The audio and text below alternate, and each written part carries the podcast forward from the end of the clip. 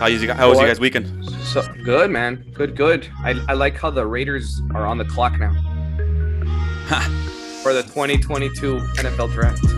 You already looking ahead, man? Hater. Hater. Yes, sir. What's going on? This is another edition of the CYJ podcast. Gentlemen, Josh, Yenko, what's up, guys? What it do? Charlie, Josh, how was y'all's weekend? What up? What up? It was the draft, bro, so it was good. We we have met more this last couple of days than we ever have. Yeah, man. no joke. It almost felt like we were kind of together, even though it was all through Zoom. That's true. We are together in spirit, Charlie. And I, I want to start Well, the not, not you, bro. Not you. You were you were gone. It was uh it was more I was a- doing more important things facts. you were Thursday. Facts. You were. You I do want to send a shout out to all the guys that uh, logged in during the draft.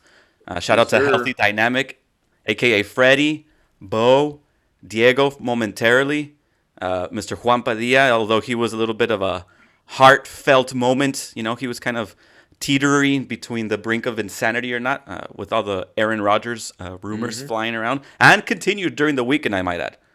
Isn't that worst? The agony that you just you thought it was gonna be done in one night, and sorry, bro, not the I think if anything, it would have been better if it would have been done on draft day. That we just rip off I- the band-aid and not you're good. not only that, we discussed how much the benefit would have come from getting actual compensation at the moment. Not We'll get, we'll get we'll get into it, but the know, I don't know. the amount of just the draft in itself. Let's you know hypothetically, if a transaction happens that includes Aaron Rodgers, this whole draft from top to bottom looks completely different. Hey, Bro, I'll put it to you this way: the draft would look completely pointless if Aaron Rodgers would have been traded. Like nothing else would have mattered in that draft. It would have just been. And the next pick was, but anyway, let's get back to Aaron Rodgers with Adam Schefter, and that's what the whole draft would have. Oh, for to. sure.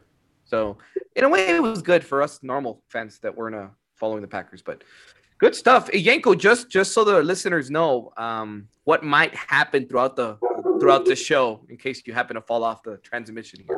So yes, uh, living in DFW, uh, I know most of our listeners are in El Paso. I was just telling the guys before we went on air, we've probably had more inches of rain these last couple of days than what El Paso gets yearly. Uh, and today is n- and is no uh, short of an exception. Uh, we're under a thunderstorm, severe thunderstorm, potential tornado warning. So if I cut off or if I sound a little weird, it's because Mother Nature is uh, not wanting Yenko on the CYJ podcast. But Which I'm going to try my makes me best. re- which makes me rethink why you're recording and it's not me. But anyway, we did it during the draft. we That's can do it. Do we can do it again. That's true. That's true. Um, I gotta say, I've never spoken to Yenko for so many hours consecutively. That was intense. That It was you guys, you guys bonded really well.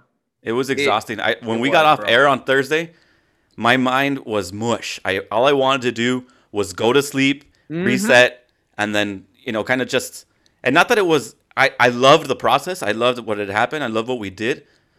But to think that there's dudes and there, it's I think it's there's a fitness level to things, but there's also a mentality level, right? A mental fitness uh, that goes into. So the guys that get paid to do this, they're on a whole different ballgame. Uh, I earned a complete different respect for that, but I enjoyed it. I had fun hearing different takes and uh, bonding with Charlie. And. Yenko, give yourself a little more credit because think about it. Those guys do that for a living. You and me had to go to work Thursday morning and do a podcast later at night and act like professionals. So just saying. and then still Just function, uh, still function the next morning. oh my god. My, my my dad was like, So what'd you think of the draft? I was like, bro, go listen to the podcast. I don't want to talk about it. but no, no, um, good stuff, good stuff. So all right, guys. So obviously we're still technically in draft mode. Uh, Thursday was a lot more emotion speaking. Right now is a little bit more. Let's settle down and let's talk about what actually happened on Thursday. Before we jump into anything, the elephant in the room. We already talked about it, but let's really dive deep. Aaron Rodgers. Guys, what the hell is going on with Aaron Rodgers? He wants the GM fired. No, he doesn't want the GM fired. Uh, he wants to be gone. He's going to retire. He's actually not going to retire. First of all, what, what's your early thoughts on this whole mess that's happening in Green Bay? uh, I guess what to me it, it goes back to one thing more than anything, and and it's the elephant in the room in regards to Jordan Love. Uh, I think that's what shim, shipped or not shipped sank the Aaron Rodgers Titanic ship. Uh, he wasn't pretty much. Uh, he questioned it, right?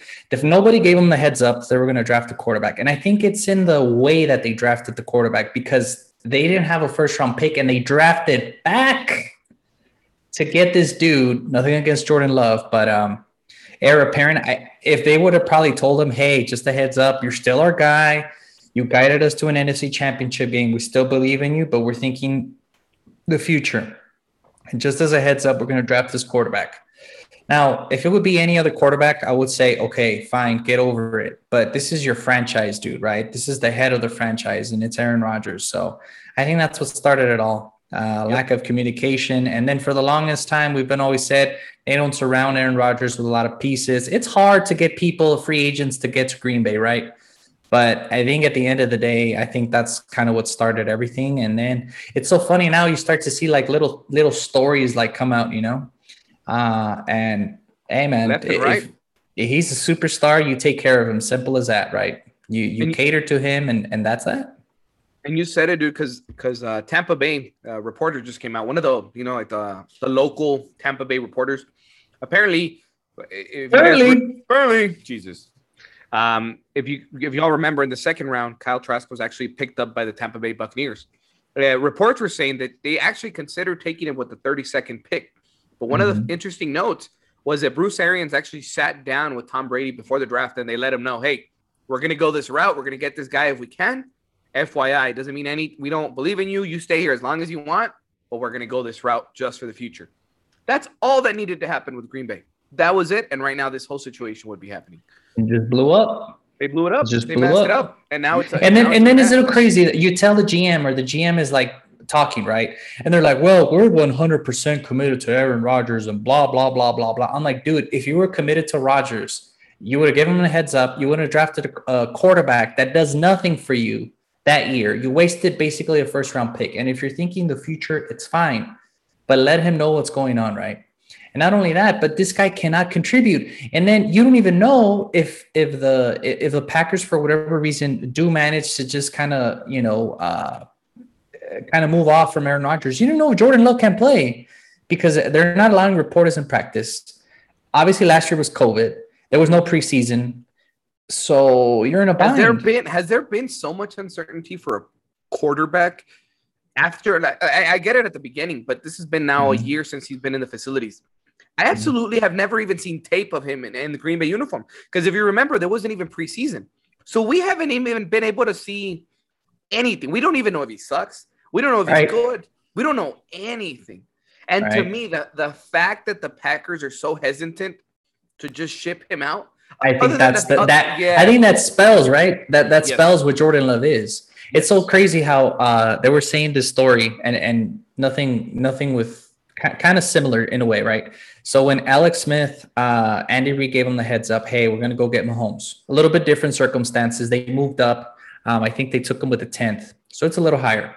Mm-hmm. Uh, but Kelce and Hill later, right? They just took it and they're like, oh, okay, cool. They say that in training camp or in practices, they knew this this kid's gonna be legit. He, he's a little raw, but so none of the okay, that that's Patrick Mahomes, and I'm not comparing Jordan Love with Patrick Mahomes. But I think you know, right? You know if the dude is like legit, or know, at least you know. yep. exactly. Uh, you know, he might he he might still need a couple of tweaks here and there, but dude, it's a first round pick. Mm-hmm. Well, if you think you about nothing, if, if you think about it, would would the Chiefs? Let's just imagine the situation and imagine Mahomes was love. If if they would have seen what you're saying, you know, and that's the circumstances, and they were seeing the talent, the amazing talent, they would have shipped off Rodgers a long time ago. No matter what, you would have said, "I'm playing love." Yeah. No matter what, even Rodgers wants to say, This is why we did it. Right. So this does make you start asking yourself. And another factor has to be that Green Bay obviously doesn't want to see him leave and then win a Super Bowl next year. That would be absolutely crazy. But I, I'm, I'm not. I don't know. This is this is nuts. Yenko, you've been a little quiet, but I don't know if you're quiet on purpose or if you want to chip in. I have a lot of data like I have like fact vomit right now, just Ooh. about the whole situation. Let's go, bro. So I'm gonna start with listing the Green Bay Packers starting quarterbacks. All right, starting in 1950, Tobin Rote six years. Who's that guy? Who knows? No idea. 56 to 71, Bart Starr. All right? We Mhm. had some middle gap between him and a guy we know, Don Majkowski, 87 through 92. That means between 71 and 87, there was a bunch of in betweeners. Now, here's where it gets interesting. From 92 to 2007, Brett Favre. Brett Favre. 2008 to now, Aaron. Rodgers. Yes. What am I trying to say? Is that the consistency at the quarterback position in Green Bay has been there. We've known of some of the backups, right? Matt Flynn, Scott Tolzien, Brett Hundley, and then now, you know, most relevant is uh, Love. Mhm. The thing is, guys, is if and when, and a big if, the Green Bay Packers as an organization continues their success with providing a starting quarterback and giving them tenure, Love is the heir apparent. However, mm-hmm. it doesn't mean that, and I haven't read anything about this, this is a complete hot take on my part. It doesn't mean that Aaron has been cool with Love, right? I would imagine, just like you mentioned earlier, you get Bruce Arians and then they say, hey, Tom, this is where we're going. This might happen. Cool. Communication being key. And I think that's the thing that's go- one of the failing pieces that's going on with Aaron. If it's Aaron saying he's not getting communicated to, if it's Aaron saying, I want more uh, decision making and what goes on in this organization, at least while I'm still here. And side note, I think he has the right to do that because he's been nothing but spectacular for the Green Bay Packers. If you remove Aaron Rodgers from Green Bay, Green Bay stock in winning, in success, and everything else completely drops. However, with Brady and Trask being there, Trask is going to learn from the GOAT. Mhm. Would you say that aside from Mahomes, that Aaron would be considered also maybe a, a little mini GOAT or at least in the same conversation? Heck yeah. I would say so. So what be- how much more benefit does Love get from A a good relationship between the Packers and Rodgers and B from a personal level to learn from one of the greatest guys. But then there's actions that the Packers front office is doing that to me is like, man, and again, media, what we read, what we don't read, take it with a grain of salt, right? The Packers released Jake Kumerow a day after Rodgers publicly praised the receiver for being a good player, right? So he goes out and says, I like this guy. This is a good guy. They cut him the next day. Do you not consult with your quarterback about the guys he's throwing to? I mean, he must see something. We talked about it during the draft episode, the the special draft episode. If you haven't learned, if you haven't heard it, uh, and you have about four hours to kill, go go ahead and, and check it out. However, he makes MVS relevant, Lazard, Tonyan, and then well Adams. I mean, he's a superstar at wide receiver. I would say top ten in the league, maybe even top five at wide receiver. Mhm. If the if your quarterback is saying this guy is good, I like him, why would you cut him? Yeah. It makes So no sense. does that does that further deepen the the differences and the cracks in the foundation in relationship wise between Green Bay and Aaron? Now, Green Bay has been said that they're or listed as saying that they're going to dig their heels in and that they're not trading him. Nothing happened during the draft. Nothing. It would have been amazing. You guys touched on it already for radio hosts, for podcasts, for TV shows, for talking conversations, for it to happen.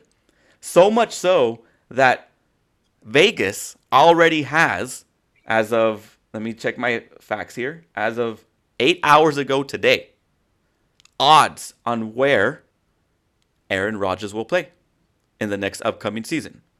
Now, this could be, this could happen, this could not happen, but if you're a betting man and Vegas doesn't put numbers out to lose money, Absolutely not.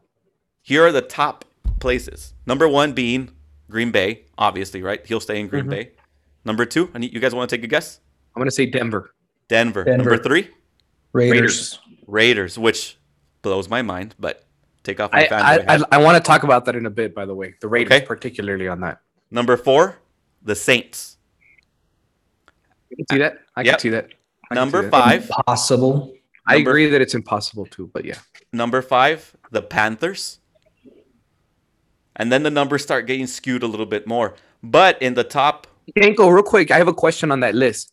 How and I'm not trying to be Homer. I'm just wondering how far down are the Niners? On that's that? what, exactly where I was going. So okay, cool. number eight on this list, the Niners. Number 10, the Browns. And the farthest it goes is number 12. You guys want to guess? The Cowboys. Buccaneers. New England.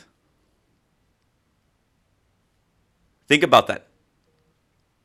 New England. That would be scary. That would be That would very be scary. You know who's number? scary. You know who's tied at ten with the Patriots, according to Las Vegas. Complete other complete. I mean, out of left field, the Houston Texans, according to Vegas. Okay, and sprinkled in between there, the Seahawks, the Washington football team, the Dolphins. How Houston Texans would it be that they trade uh, Brett, uh, Rodgers Okay, to, so- to to the Texans and then the all the charges are dropped? My question to you guys, and, and not to get off topic or to allude to any point you're trying to make, Yenko.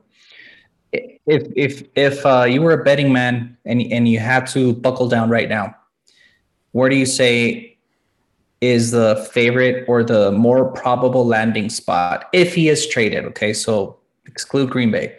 If he is traded, where does Rodgers land? Raiders, Denver. Raiders. I, Very well. I I have my reasons, but go Charlie. The, the reasons why I think the Raiders just make absolute sense. You, Green Bay is a good organization. You just mentioned they have to have a good quarterback foundation. So if you're Denver, as much as you can offer three first round picks, I'll give you two seconds, and I'll give you Von Miller, or I'll give you Sutton, or I'll give you whatever. Name your player, Chubb, Bradley Chubb, for all I care.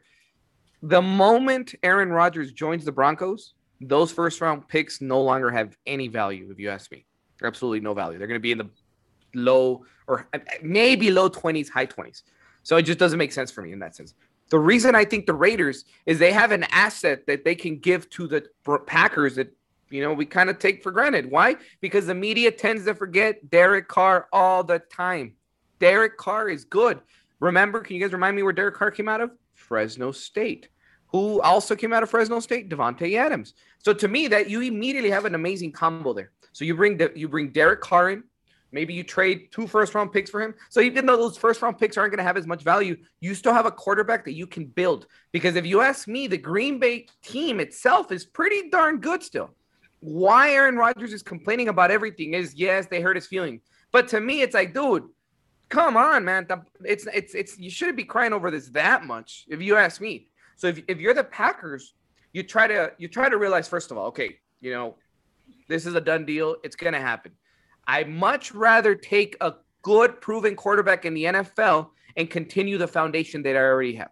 So if I'm the Packers, I'm traded with the Raiders, getting a quarterback in return and getting a little bit more. What else the Raiders are able to offer in return, I'm not sure. Is there Maxx Crosby, two first round picks, and Derek Carr? Maybe. If you're the Raiders, you do that in a heartbeat.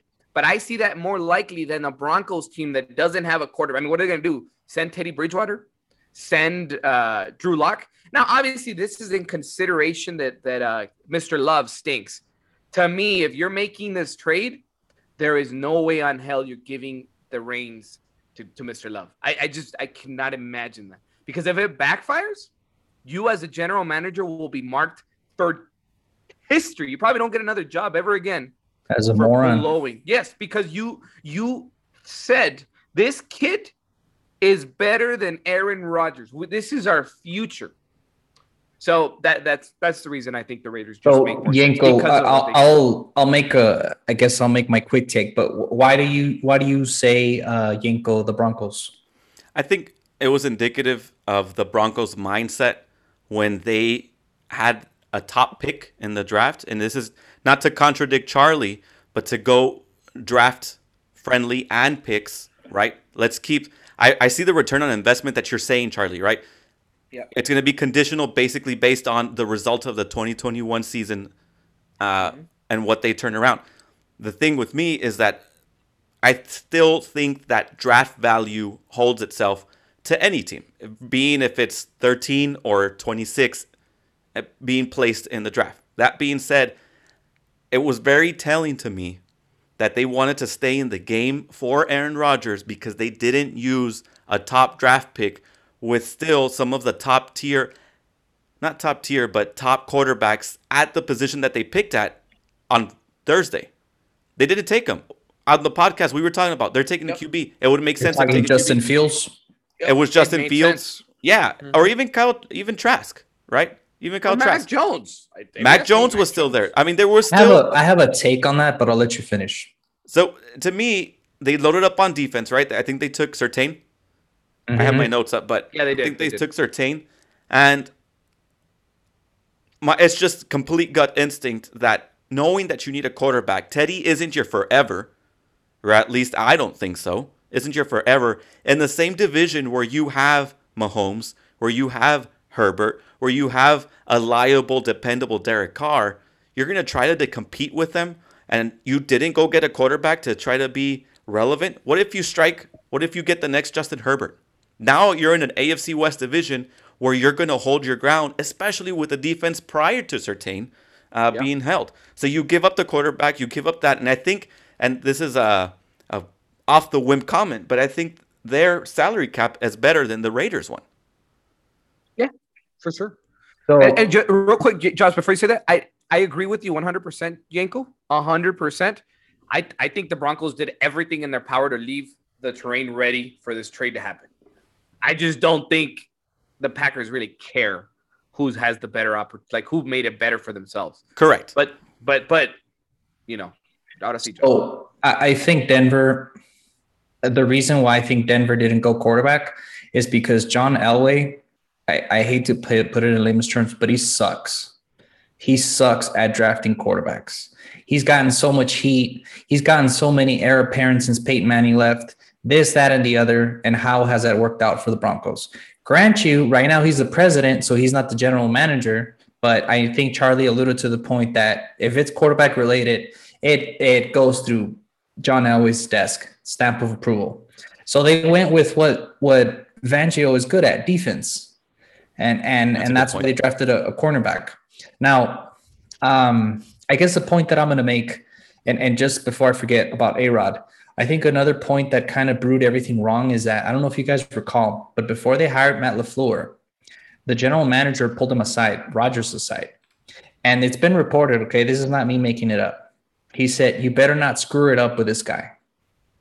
So maybe because of how Aaron Rodgers is, or maybe his persona, because let's be honest, from a, we don't know the guy, but from the persona he kind of gets, he, he's a little arrogant, right? He's a, he, he looks he looks like a Yeah, little he is. arrogant guy. Above you know, average arrogant because the majority of the QBs are. Right, of course, you got to be arrogant, but he he looks like he rubs people the wrong way in the organization, and people cater to him, and that's fine, right? He's a superstar quarterback, whatever. So I think that also rubbed him the wrong way. Now, where do I go? My point from here.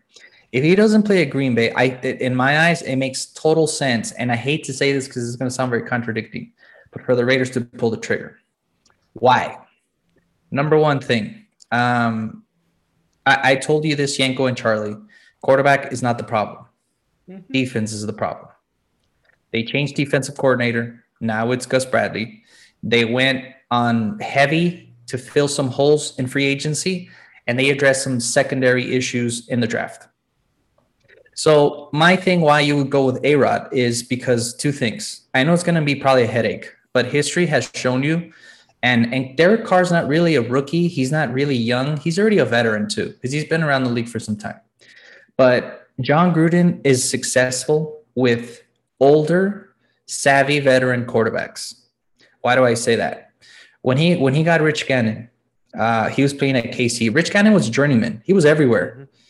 And then right before he left KC on that one year gap, they went. The, the Chiefs decided to go with Elvis Grbac. I don't know if you guys remember Elvis Grbac, and then he he landed in Oakland when Jon Gruden got the head coaching job. So since then, Jon Gruden was about. He was an older guy, and he revolutionized his his way of thinking, led him to an MVP, took the Raiders to the Super Bowl, even though Jon Gruden wasn't there. When he went to the Buccaneers, what did he have? A veteran quarterback, Brad Johnson. And although he had a terrific defense to kind of carry the load, by the time that it came for him to quote unquote develop a quarterback, Jon Gruden sucked at it. I don't know why people think that he's such a quarterback guru because he's not. Him, him and his quarterback camp or whatever. Because he had a Brian good Griese. show on ESPN. Yeah, Brian it. Griese, Shaun King, Bruce Gradkowski, Chris Sims, Rob Johnson. The list goes on and on and on and on. And all those quarterbacks were eventually flameouts. And that is my reasoning why I would think A Rod works with Gruden.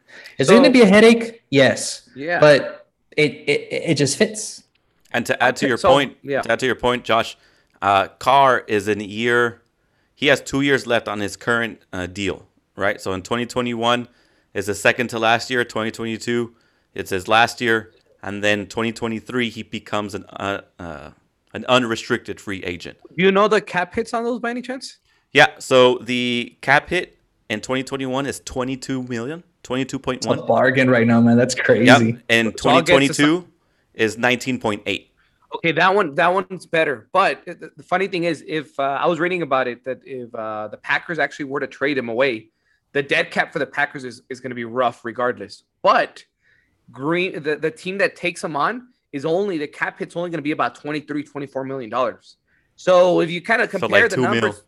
Numbers, yeah, I mean Carr Rodgers for two million dollars. I don't know if it was in the herd he said that. I think uh, he went into detail with regarding his contract, but I think if if he's traded after June first, the cap hits a little bit friendlier because then it splits. So Yes. the team that is getting the the player is not going to have to pay him all that, and Green Bay is going to inherit most of the debt the dead money. So That's why you- that's why I feel it's win-win. Go ahead, Oh, Diego. go ahead, Charlie. But do you guys not think that Aaron Rodgers has earned the stripes to say because I don't think he hasn't been like this his whole career.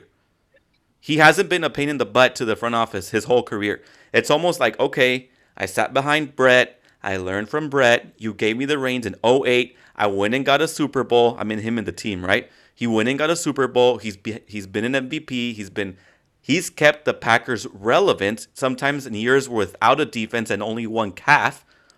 But fact of the matter is, is that I feel like not that he's entitled, but he's not some Joe Schmo asking the front office for things when there's other quarterbacks in the league that get away with more for less.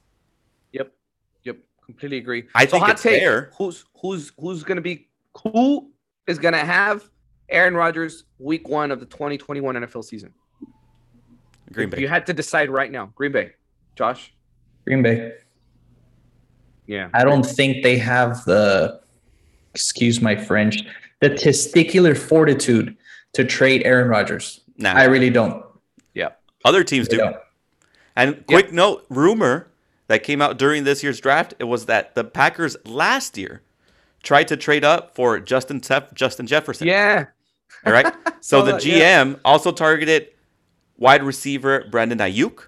Mhm. And if we remember, Jefferson went 22nd to the Vikings. Aiyuk went 25th to the Niners. Thus, the Packers just missing on either receiver. And if any of those receivers is with Green Bay now, Ooh. it's it's a different story. I don't think Brady gets another ring. I, I, I really don't because the, the, Packers. I mean, part of it was defense. We already talked about it. We're not going to open up a can of worms in, in that sense, but that's simple. But isn't it funny though? Because the Niners traded up to get Aiyuk. The Packers could have done the same thing. All they needed to do was outbid the Niners. That was it. And they didn't give up the world. I think they gave up like a third or, a- or a fourth just to move up a couple spots. Wasn't Was it it- worth it? Rumors will be rumors. Or did you guys see that video of uh I forget which GM during the draft and he's on the phone and then he uh he's on the phone with someone like the office phone and his cell phone rings and he goes, "Oh wait, I think I'm getting a better offer." And he hangs up on a team and gets the cell phone and starts talking to that team. Oh, Wow. snap. That's like And- worse than draft day. Yeah, and it, I, for, I I'll find the video eventually and share it. But fact of the matter is, I still think that a that could have happened, or b that there were teams that Green Bay did call, but they're like, nah, we don't want to trade with you. You, Uh, you, you are know willing. what? You're willing to. ta- you're willing to take less, maybe for for the fact that Rodgers won't get this toy. That what you're saying? I don't, I don't, I don't, I don't think that, man. I think Green Bay's super conservative, super. Cons- it's very similar to Cincinnati. They're never aggressive in free agency. They're never aggressive in the draft. And the one stupid thing that they do to be aggressive is go get Jordan Love. Really? Well, historically Really? speaking, and especially with what Yenko's given us of data, that's what they do. So kind of makes sense. But anyway, so that that's the Rodgers discussion. That has it had basically it affected the draft in no way, nothing at all. There was there was a lot of talk, and then the draft actually came and and went, and Rodgers continues to be conversation. But let's talk about the draft a little. And obviously, every draft comes we can go back 30 years and every draft will have which quarterback will be the best of the bunch. And in this quarterback, we had five quarterbacks drafted in the first round for the first time in history. The record was four. This time it was five. There was there was mm, uh, mentions that Trask was tempted to go number six to the Bucks. That didn't happen. So my question to you guys, as we as we kind of break down this draft a little, right off the bat, right now, who's in the best quarterback situation if I ask you guys? Lawrence, Wilson, Lance, Fields, or Mac Jones? And I just said them in that order because that's how they were drafted. So you mean like who is the is going to be the best quarterback, or just overall who's going to have a better career? like let's- ideal let's- let's- situation to let's start off break- with, perhaps. Let's break it. Let's break it in parts, and we have time to expand because it's the draft. So let's let's start off with right now. Let's imagine week one starts tomorrow. Who who has a better season by week seventeen?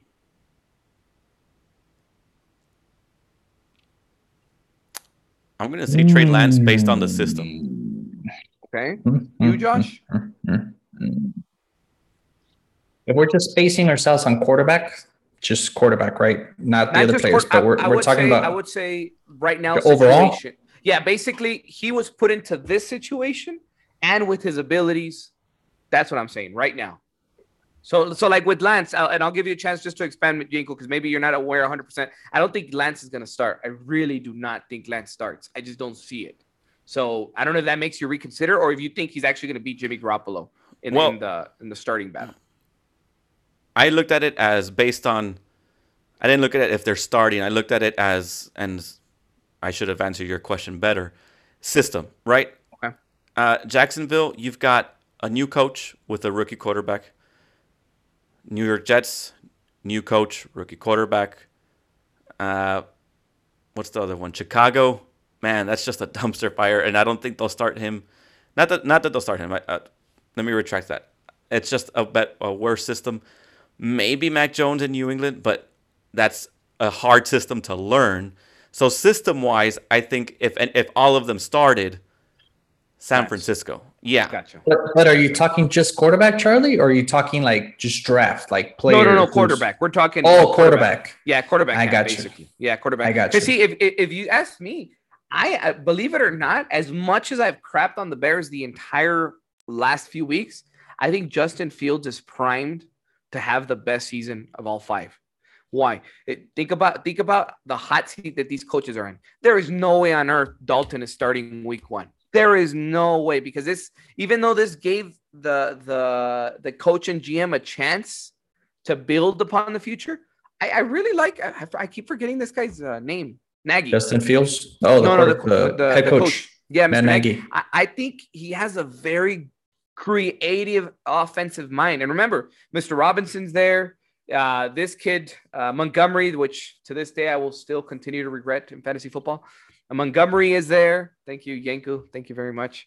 Uh, they have a good offense. And now, as much as we've crapped on them on a lot of the stuff they were doing, he landed on their on their on their lap. So to me, it- it's make or break. He could absolutely be a bust and be terrible because they could screw it up. But I feel they could do a lot of pretty interesting things. And, and if Rodgers ultimately ends up leaving Green Bay, my God, would it be crazy to say that the Bears could even win their division? So you think out of all of those guys, he's he's the starter day one upcoming season.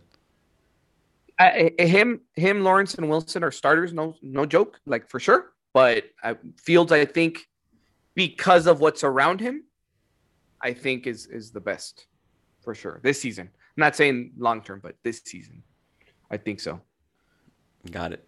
I, I, I, I hate to damn to agree with you, Charlie. Again, damn it, but um, yeah, I think No, it- Chicago. Chicago has the Chi- out of all those coaches, and I'm not, I'm not plugging in Trey Lance because Trey Lance not going to start. Jimmy Garoppolo's going to start. If it's for the future, then Trey Lance because he's going to learn, and you, you know, who knows? Maybe he wows these guys in training camp and he starts. I, I don't know. Maybe, maybe. but happened. I think just Nagy's. Uh, I think of it like this: Nagy did make playoffs twice with Mitchell Trubisky. Twice with Mitchell Trubisky, with A Rod being in the division. So what does that tell you? All the points you just made, Charlie. Uh, I think Nagy Nagy is very innovative. He's he has a great offensive mind, and now it's going to expand perhaps his playbook if Justin Fields grasped uh, what what he's taught and he really gets it. He's a big dude. He's got a strong arm. He's mobile. Gonna work. Yep. And those are my dogs. Oh, those are yours. I wasn't sure if it was you or Yenko. Yeah, they're I know, I know, it wasn't Juan. So they're pretty Sure. upset at the take I just gave the Bears, but uh, I, yeah, I, I would say Justin Fields. make it a full three, man. I mean, because it, it, it makes sense, and it's not to be uh, accepting and not trying to stir anything up in regards to trying to make it an interesting podcast. I'm sure down this uh, or this own episode, we're gonna be able to do that. However, the fact of the matter is, is if you just apply any football logic and just look at what's on paper and what the stand is now for each team, quarterback wise, yeah, that one makes the most sense. And what a saving grace for Nagy. heck yes, If man. this doesn't happen, I firmly believe, and I think it was Josh that said it uh, earlier this year, Nagy's on the hot seat. This at least buys him another two years. And pace. This year and next year. it, it has to. It has to. Absolutely. Hey, I you think- know what? I So think- that's so funny, right? We knew that the Bears needed quarterback, but we never envisioned them moving eh. up the way that they did and giving up what they gave up. Because if you really think about it, it wasn't all that bad. No. They didn't I mean, mortgage I- I completely the future. If they would have No. gotten just, if you would have told me they're drafting Justin Fields, I would have said, oh, they for sure gave up two first round picks to go up to number four. I mean, that's what I would have thought.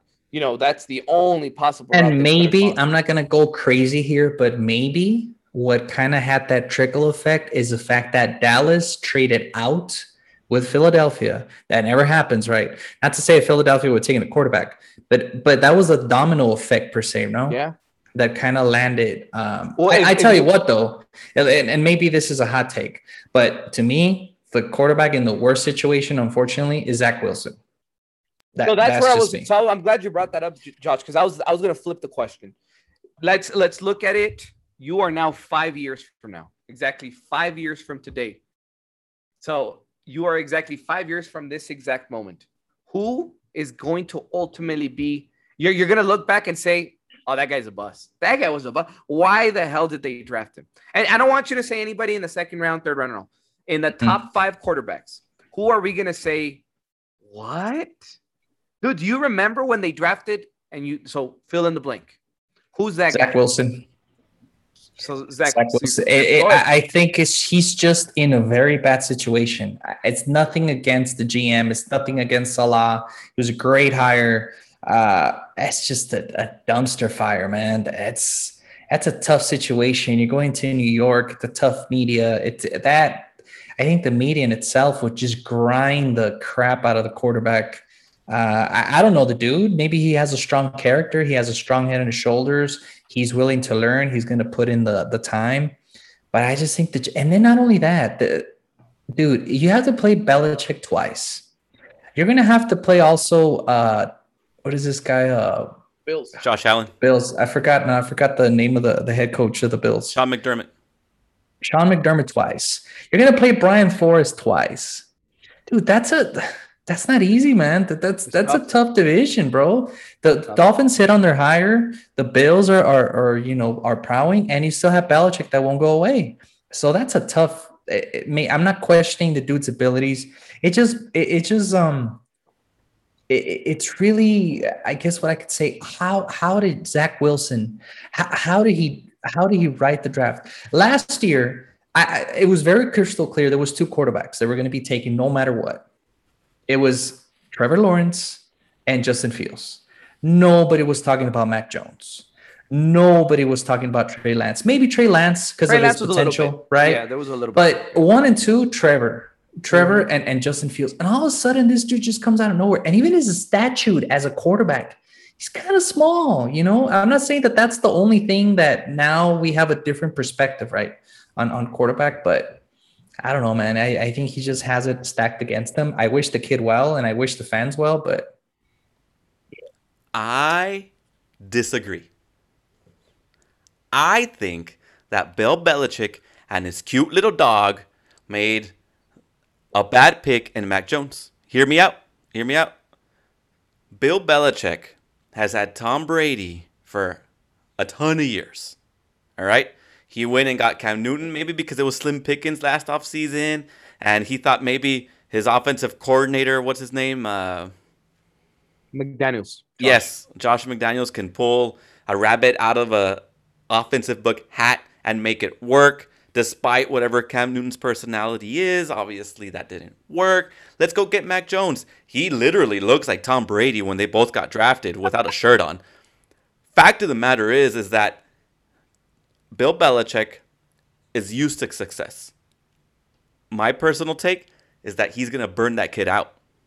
He's gonna expect a lot of him. Remember, they drafted or did, uh, was his name Mallett?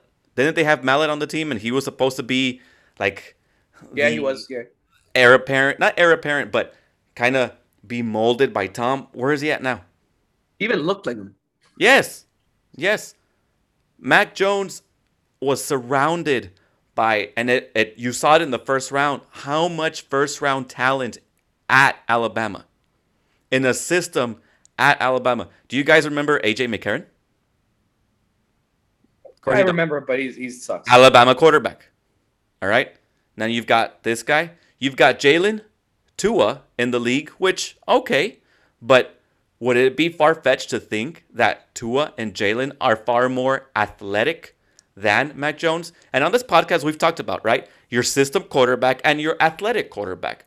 And you can cater too. And I'm not saying that Bill and Josh can't do that, but Josh almost left once. And then he backed out of Indianapolis. My hot take Mac Jones, great guy. Maybe if I saw him in person, he'd be a good guy to have on the podcast and socialize with. But Bill's expectations, Bill's just overall aura is very empowering. I read today, jokingly, but where there's smoke, there's fire. Tom Brady said, Oh, Julian Edelman's retiring because he didn't have the goalie to tell Bill that he wanted to come to Tampa, just like I did. Ta- Tom's already out of Tampa, and he's still making comments along those lines where you know that Bill is the one that carries the bag in that organization. For sure. For and sure. Jimmy might have been an exception, right? And getting rid of Jimmy might have been an exception, but at least the expectation, the complex system, and the surrounding that Mac Jones is coming into, that's that's I think a bigger shoe to fill than what the New York Jets fan base and expectation is in comparison to Zach Wilson. Now, Zach Wilson, if you put him on paper and you ask someone on the random street, hey, who's Zach Wilson and who's Sam Darnold, they might confuse each other too because they kind of look alike also. yeah, I can see that. But I, man, Mac Jones, I don't want to be a hater, but that's that's hard. So it, it's tough because for for the first time for me in a long time, if I had to go with one, like I don't want I, I I would be between Wilson and Lance, to be honest. Lance because of the pressure that he's coming into, because everyone is saying it's such a perfect fit with Kyle Shanahan. Everything is so perfect that there's a lot of pressure for a young kid, especially a kid who's never played real football other than Division Two. The reason I don't like Mac Jones is because I don't think he's going to ultimately be a bust. I think he'll be around in the NFL for 10 to 15 years and not have a great career, but not have a bad one. You know, just be a a Jake Delhomme kind of player. Be a what was that kid for the from the Jets that was pretty good uh, back in the early 2000s, middle 2000s? Chad Pennington. Thank you. Yeah, Chad Pennington. You know, respectable careers, but nothing too out of the ordinary. So I, I just don't think he'll ever be crappy enough that he'll just be out of the end. Well, you'll think like, damn, Ryan Leaf, damn, JaMarcus Russell. I don't think anyone is expecting so much that that that's that's my take on that one. So I, if I'm just to not talk about the Niners, I would say Wilson the same. I would just kind of go that around the just because of the circumstances around him, as it was mentioned. Who's who's he going to throw to? Who, who's going to protect him? I know they drafted a guard as well. Salah's going to help a lot on the defense, but yeah, you're I- asked. You're basically asked to be the savior of a Yeah. dumpster fire of a franchise. Yep. And you're not putting that. We're not, I mean, you're not putting that pressure on Mac Jones, but uh, Mac Jones, he's inheriting a much better situation, Oh yeah, right? Now, think of it too. Uh, he's got. He actually has. He has a connection with Nick Saban. Don't you think Bill Belichick reached out to Nick Saban and say, "Hey, Yeah. dude, you're on my coaching tree. What do you What do you think of this guy? Really?" And, and, and, you know, if you, if you want to be honest, Josh, I personally, and this might be a craziest take ever, but in I'll take Mac Jones over Tua. I, I, I really, I really do. There's, there's, there's a difference. I think we've overvalued the ability of mobile quarterbacks, and when we mean mobile is just running quarterbacks, and we've devalued a little bit of a guy that can throw the ball and swing it around and just make smart decisions. Am I saying Mac Jones is going to be a top ten quarterback? No, no, no, not at all.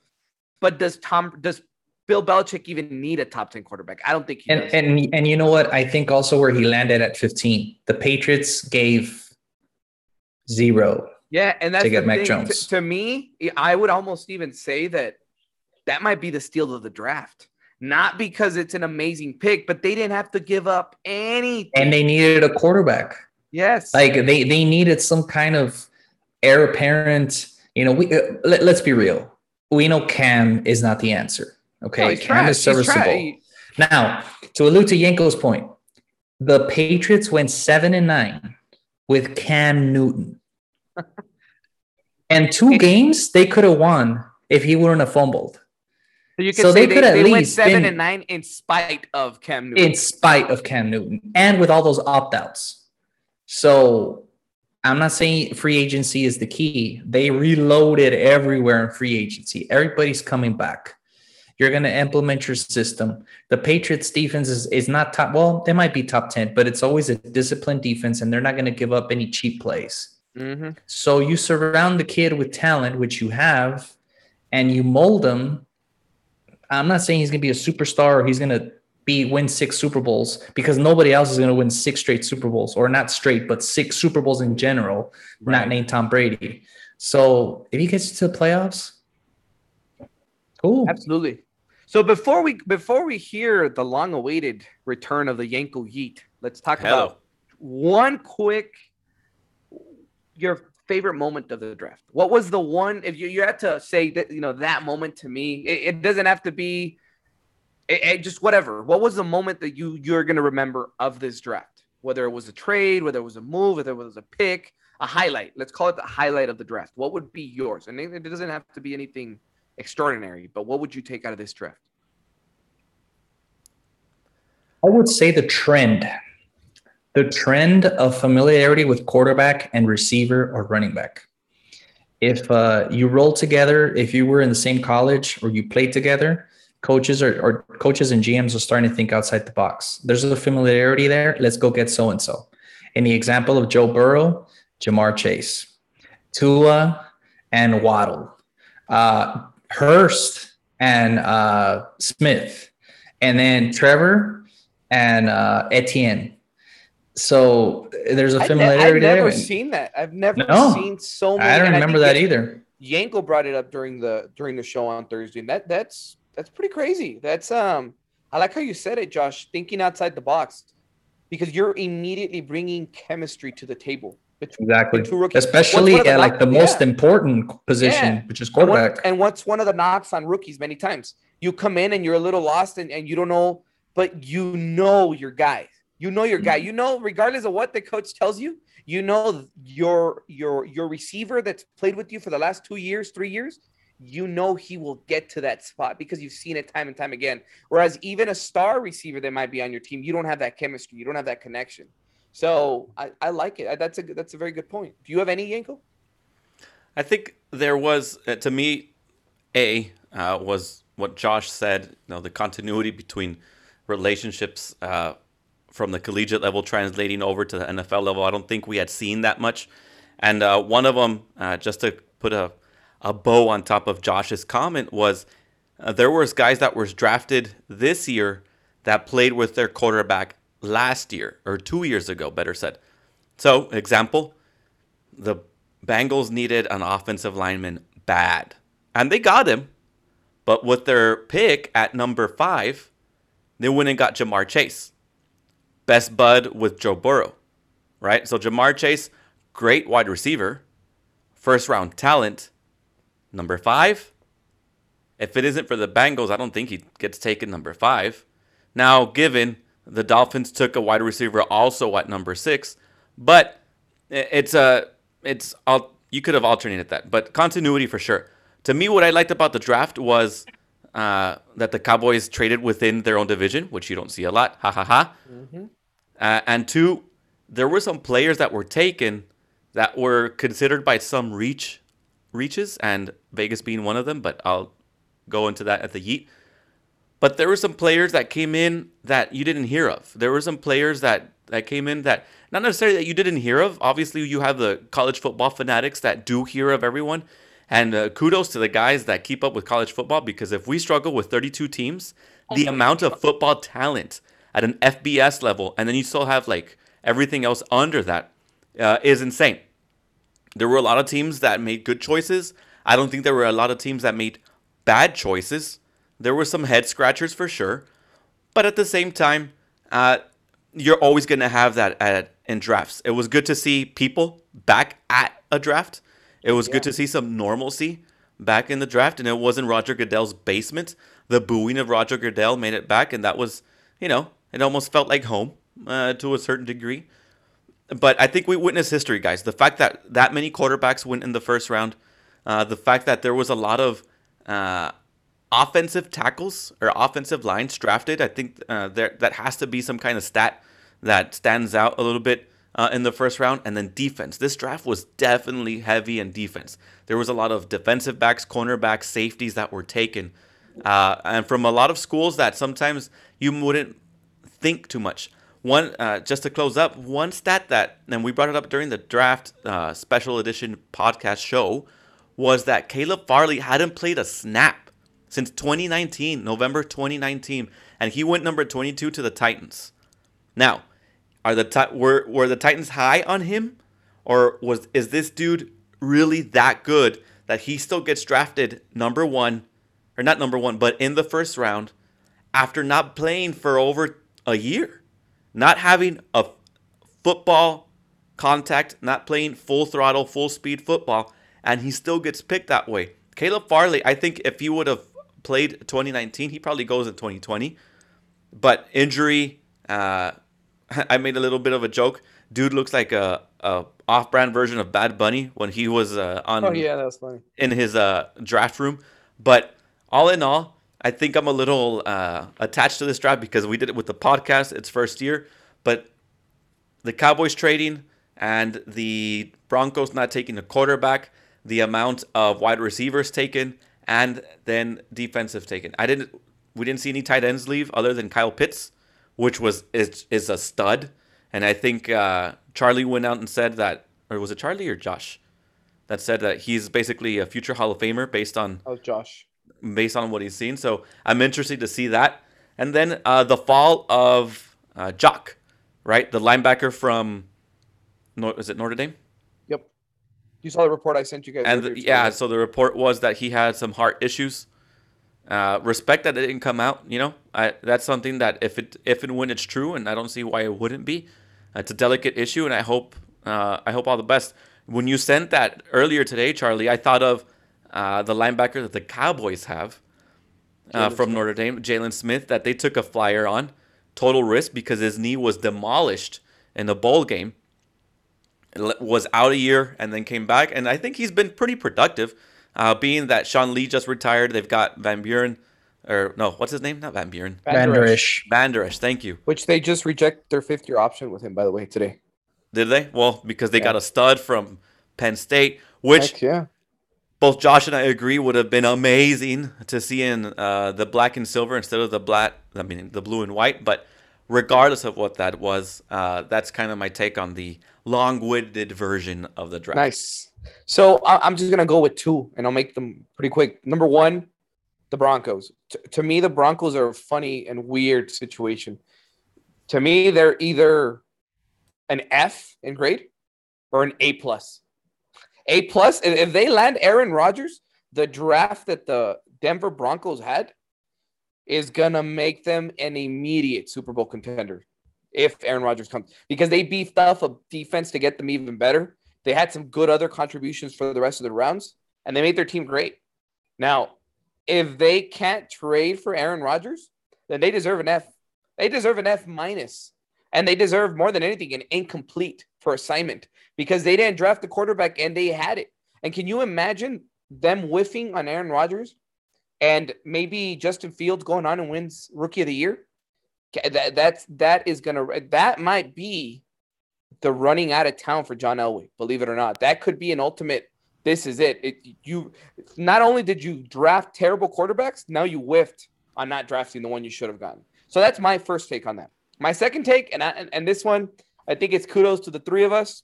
Uh, it doesn't matter who picked it because I think we were it was taken to there. Oh yeah, guys. Number eighteen, Jaelan Phillips to the Miami Dolphins in our mock draft one week ago. We got it right, guys. So that was awesome. Whoop, whoop. We were pretty excited when that happened. That was excitement, and that was the highlight of my day, other than getting Justin uh, Trey Lance. But Jaelan Phillips, that was awesome. That was to, quite to support your uh, Denver opinion. Out of the ten picks that they had in the seven rounds, only two were offensive picks or yeah, offense yeah. pick, offensive side of the ball picks. A running back in Javonte Williams, a good one uh, yes. uh, from North Carolina, and a wide receiver from Auburn, Seth Williams. Everything else was either cornerback. Uh, oh, sorry, they had an offensive inside offensive lineman, but everything else was linebacker, safety, edge, cornerback. But if, if you think about it, the team that the Broncos have on offense is pretty stacked. They, they they they already have a really good offense. So you put in a guy like Aaron Rodgers that comes in there, and and suddenly and not only are they competing for a playoff spot, they're competing for the NFC, the AFC West instantly. If, if they, they are going head to head, and I, I am excited for the AFC West. So that's what I'm saying. If you're the Raiders, you need to get Rodgers because I don't think Derek Carr has enough to compete in that division with with Herbert and with uh with Mr. Mahomes. Anyway, that's that's those are the quick hot takes on that end. And and the reason I kind of mentioned the Raiders is because we're about to head into the Yenko Yeet I know Raiders will be a, a topic of discussion during this yeet. So, Mr. Yenko, the floor is yours. Gentlemen, gentlemen, thanks for giving me the floor space for this week's Yenko Yeet. We didn't have one last week because we concentrated on the draft. And so this week, what I'm going to do is kind of just uh, close it off with Yenko's Yeet. Uh, a couple of weeks ago, we talked about giving ourselves a challenge about not being too much of a homer. However, I didn't exclude the Yenko Yeet from being a homer. And guys, let's be honest. Josh said it. We said it. Uh, if you're a Raiders fan and you're listening to this, uh, you probably feel the same way. The forums had it. The reactions on social media when the pick was made in the first round said it. Alex Leatherwood, offensive line at number 17. Let me start by saying uh, you shot yourself in the foot by getting rid of off your offensive your offensive line in the offseason. And then you go and trade up, which many, many had uh, Alex Leatherwood lower on their list, with many ranked ahead of him. Like, I don't know, Christian Darrisaw as an example. Or how about the other offensive lineman from Northwestern? Gentlemen, he's not even going to play in the, it's projected, he's not even going to play in the same position he played in in Alabama. And then to top it off, College Game Day had him as a meme connoisseur.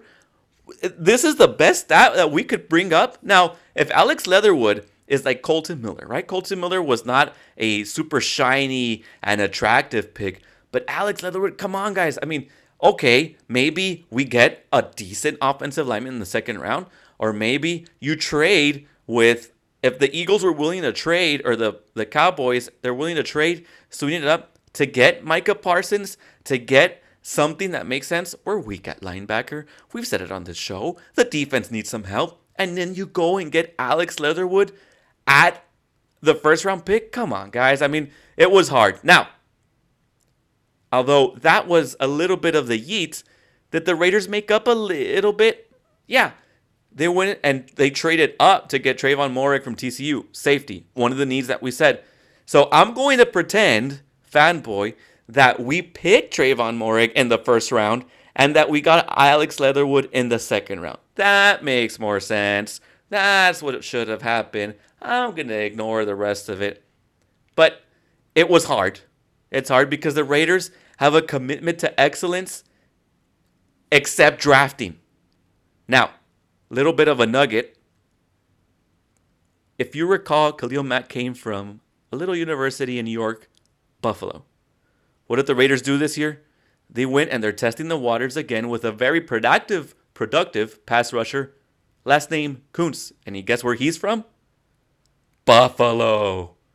Yep. So are we trying to maybe reproduce something? Are they trying to reach for a guy that classic Raiders is a character guy that is going to be the answer to the gap and the hole that was left in our hearts when Khalil Mack left and we haven't been able to fill it since he left. Hey, how about Clelin Ferrell? Nope.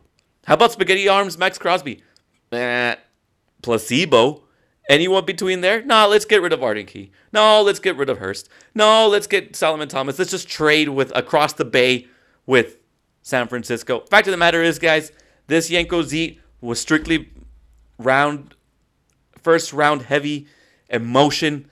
It was hard to see, it was hard to fathom, it was hard to digest. Pro Football Focus gave the Raiders a C for their draft grade. I'm going to give them a big fat F. That's good, man. I mean, that's good that you guys are able to analyze it like that. That's always one of the things that, one of the reasons I agreed to start this podcast with you all was because you guys are good uh, football people overall. So it's Prove not me just, wrong.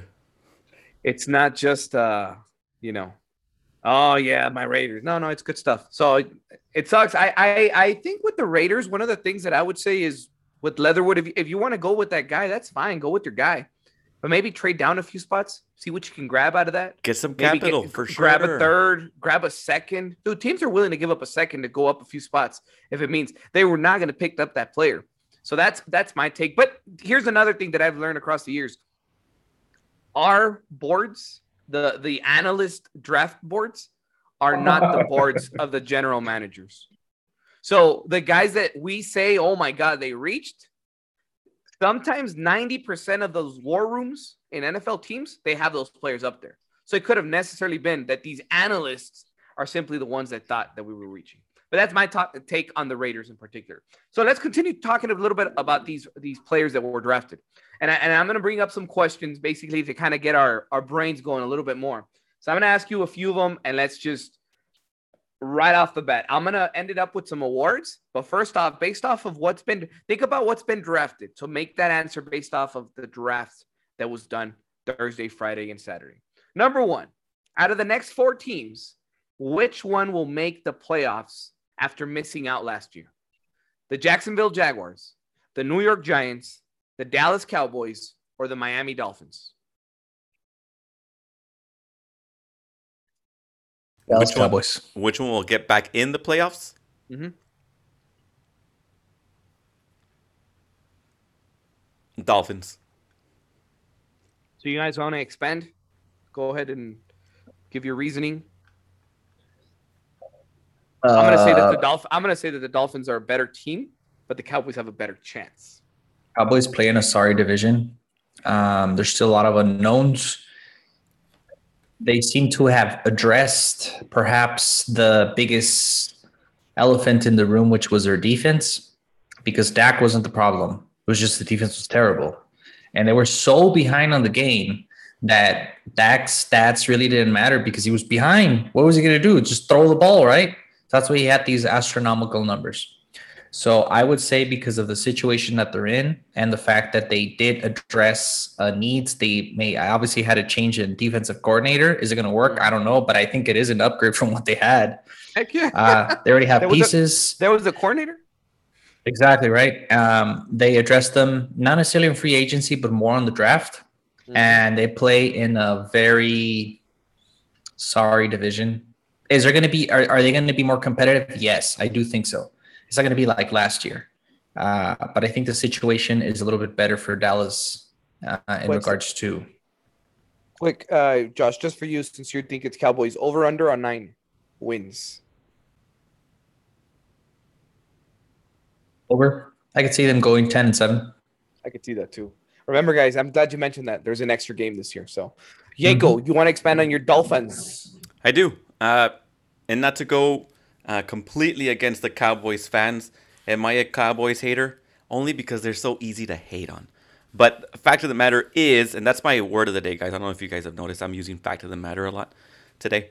Uh, you bit. might be a little exacerbated from the word fact of the matter or the term fact of the matter later on. Nice. See what I did there? I might open a can of worms with uh, the lack of my uh, vernacular and my intellect. But Man, the butterfly effect that we caused a few weeks ago now. for turned into this. sure. Anyway, Miami Dolphins. Uh, I don't think there's been too much of a shift in power, other than if Aaron Rodgers moves into the AFC. Uh, based on how it ended last year, that there is an extra game this year, and the the draft that we've had so far. Obviously, there's still uh, once OTA starts and a lot of other factors, but I think the Miami Dolphins were a consistent quarterback away from making the playoffs, even if it was number seven or a better thought of as a wild card. I think they've improved. I think Tua can move up, and I think they're just a more sure thing. Yeah, they're in a tougher division, but outside of that, guys, we're, we're we have to remember that the someone like the Steelers who went 11 and 0 barely made the playoffs. The Raiders uh, aren't going to go anywhere. The and I'm look- just going to go pick by divisions real quick. You've got you know where the Colts are. They're probably going to own that. Maybe the Titans, and I'm forgetting the other division in the AFC. But I think that the Dolphins, although they might not win the division, are a strong contender for a wild card, especially now that there's an extra wild card. For the Cowboys, and this is just because Josh talked about it, I'm really high on the Washington football team. You know, Rivera, Coach Rivera went out and got a linebacker, went and got stout, and I think that's his forte. I think that's his thing. He does defense. And if anything, you've got Dak who has been out a year, is going to come back. I think he was putting monster numbers because of the lack of defense. And to say that the the NFC East is a gimme, it probably is in comparison to other divisions. But from the list that you gave me, Miami kind of just stands out because I think they're a stronger wildcard team. Because if you extract the Cowboys from winning their division, I think the NFC is a little bit more competitive for them to get in as a wild card. They have to win their division to get in. And so I'm going to just come full circle on what you asked about the Cowboys winning nine or more. I think they go nine or less. So nines are their ceiling. I think Makes nines sense. are ceiling. So, so same question I'm gonna ask you, Yenko, is I'm gonna tell you over under on the Dolphins, and I'm gonna put them at 10.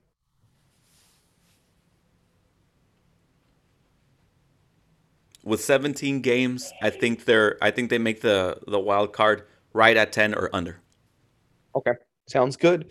I'm gonna I'm gonna just and I won't expand on it too much. Is I'm gonna go for sake of argument and just to expand a little, and I I, I can see it happening.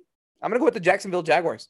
I think getting a quarterback like Trevor Lawrence can immediately change this, this team's dynamic completely.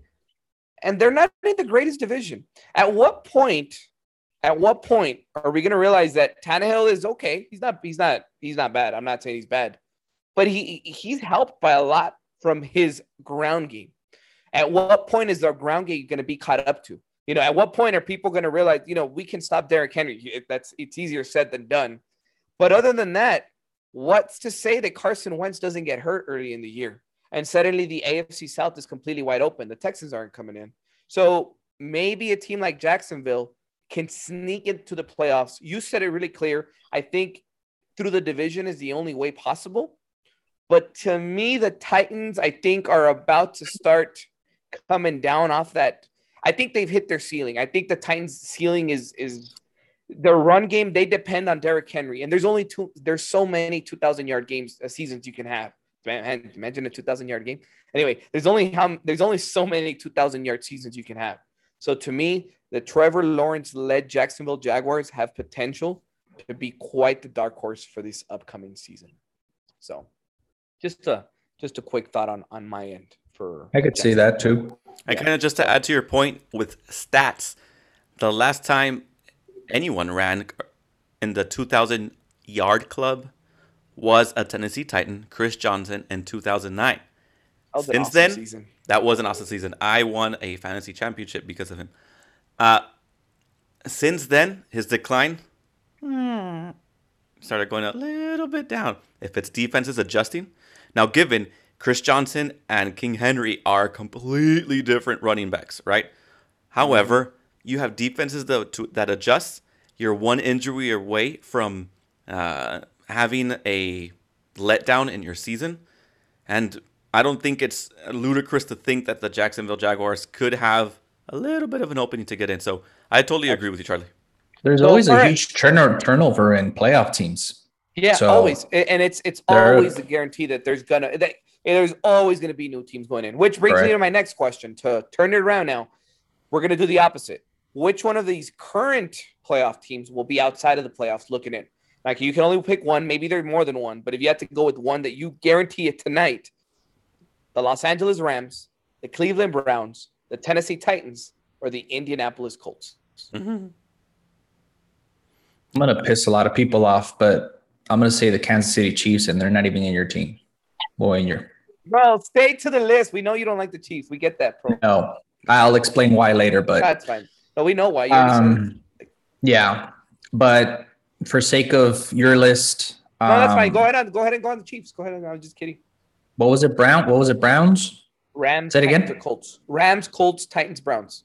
Rams, Colts, Titans, or Browns? I'll let him simmer on that because his Chiefs was, answer was real quick. I'm gonna go with Titans just because of everything we just mentioned. That's one way to say it. Yep, I agree with you, Yenko, 100. percent Just the Colts are iffy though. If that Wentz injury history, as You're much as I giving, like you're Wentz- giving Josh ammo. I know, bro. I know, but I'm just for the sake of what he's thinking. As much as I'm a Wentz believer, which I am, he's one injury away from making this Colts. Who's who's the backup? Is Brissett still there? He is. Oh, okay. Well, maybe not because Brissett can probably hold the the reins to get them into the playoffs, but probably not. Josh, I like Colts Oh. because of everything you just said right now. nice. I won't Nice. go. I won't expand. Give us All your right. your uh, your Chiefs. Chiefs analogy, Yeah. please. Go for Chiefs, bro. We want to hear. Um, I'll expand on this later. That way, I give you concrete proof. Maybe a director's cut. All right, I like it. So another, I got three more questions. These are pretty quick. They shouldn't be too too hard. Awards at the end of the year. Right now, who is going to be the offensive rookie of the year?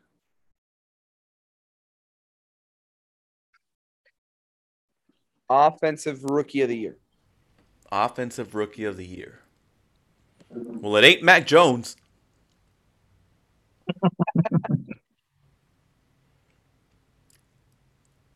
Come I on. think I think the the easy the easy one uh, would be Kyle Pitts.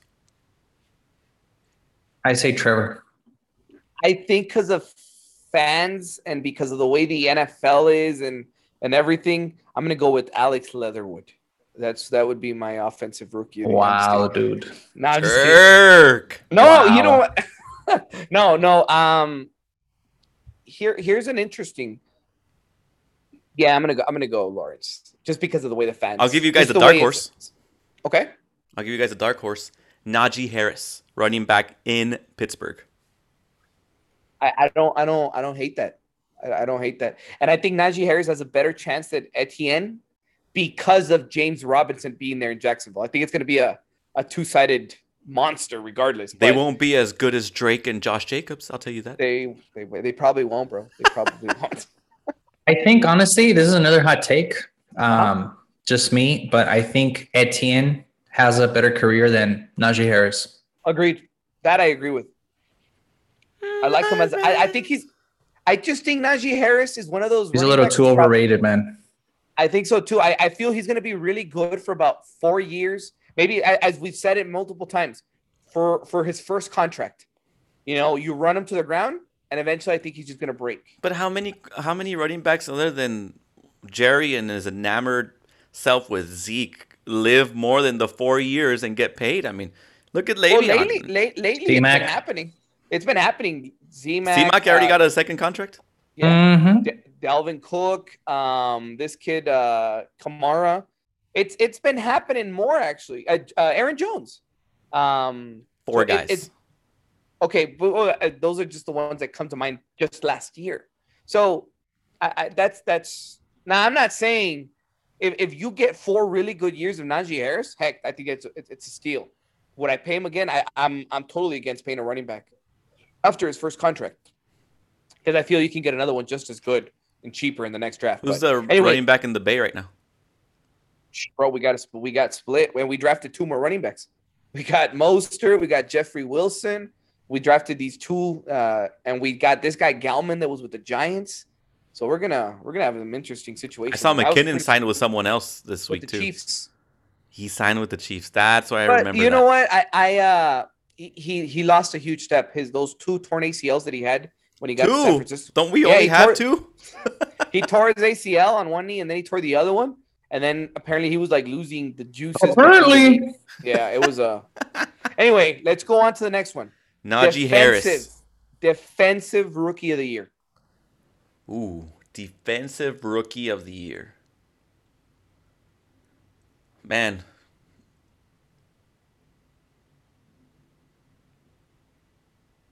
I think system wise, because of the setting he's in and the platform he's going to get with the media coverage that this team gets, Micah Parsons has the chance to get really promoted, really put under the, the spotlight, and really pushed out there. Especially now, I didn't know this up until the show that they didn't re-sign Van Der Esch or they didn't pick up his fifth year option. Now it's just now it's just him and Jalen. He has the opportunity to get that defense and make it his both on the field and off the field. Well, Van Der Esch is still going to be there. They just they didn't pick up his fifth year option, so he's still under contract for one more year. So they didn't like extend it for the extra Right. year. And- Correct, and they but could- it's indicative could of what they're thinking. It's And like a gotta it's like a remember- trial year. Like Yeah, okay, if you Mor- remain Morris healthy, Claiborne, Morris Claiborne went through the same situation precisely with the Cowboys. They didn't they didn't give him the fifth year option, and they actually extended him after the year. It's just one of those things where you don't want to overpay because now uh, with the new CBA contract deal that the NFLPA and the NFL uh, came up to, before when you came to terms for the fifth year option, you could actually still cancel it. Now, once you guarantee you once you opt for the fifth year option, it's automatically guaranteed money. So that's one of the reasons. I I'm gonna go with the crazy one. I uh I think it's an unexpected one. I'm gonna go with Jamin Davis, uh, the Kentucky linebacker for Washington football team, because of what you said, uh, Yenko. I'm actually on the same board as you, believing that this Washington football team is gonna be. It, it's good. I believe in this team, and and an, and an already awesome defense. You bring in a guy like a linebacker. That what is he gonna do? He's gonna be a tackle machine. He's probably gonna get a couple picks here and there. Might get a forced fumble. Might get a force a fumble himself. So he's gonna stockpile these these uh stats left and right in a team that's good. So a guy like him, just just maybe not the sexiest name, but it just it catches my attention. We forget that Chase Young is going to be one year better oh my god! in bro. Washington. Chase Young is a monster. Watch Yes, him to have a big year. Uh, just to note with uh, the Cowboys defense, remember they're getting a new defensive coordinator, Dan Quinn. So they're going to move to a 4 3 defense. So it will give an opportunity to Van Der Esch to try to earn another He year. has so chance, he has a and chance. And that yeah. would be a stud linebacking core if they're healthy. if they can stay healthy, yes. If they can stay healthy, goodness. and Micah Parsons is the guy that they said he is, yeah, most definitely. absolutely. Um, Josh, I, the sexiest pick is linebacker because uh, if you go corner, corner is uh, automatically tied in with with interceptions. You have to have interceptions. That's the measurable. There's a lot of stats that go how many times they throw it, but it really comes down to interceptions. So I would say any of the linebackers, and I unfortunately agree with Yenko. Parsons is probably the sexier pick because he's going to a media that's gonna just put him over the top and it makes more sense. But is there other the the kid from uh from Miami? Uh, they already have a good defense that obviously played in the U. Uh, the one that you hit on, Jaelan Phillips, Yeah. yeah. uh, Paye from the from the Colts Yep. because they But have a really good defensive line or P whatever the freak his name is. And I think that's Um, the key: catching the players that are on good situations, Right. what you're not expecting, and they're just gonna they're gonna break it. Yeah, off. Because you- exactly. Because if you really think about it, Chase Young, Chase Young went on a beast defensive line because of all the high draft picks. They had like two, three kids from Alabama, and then they got Montez Sweat.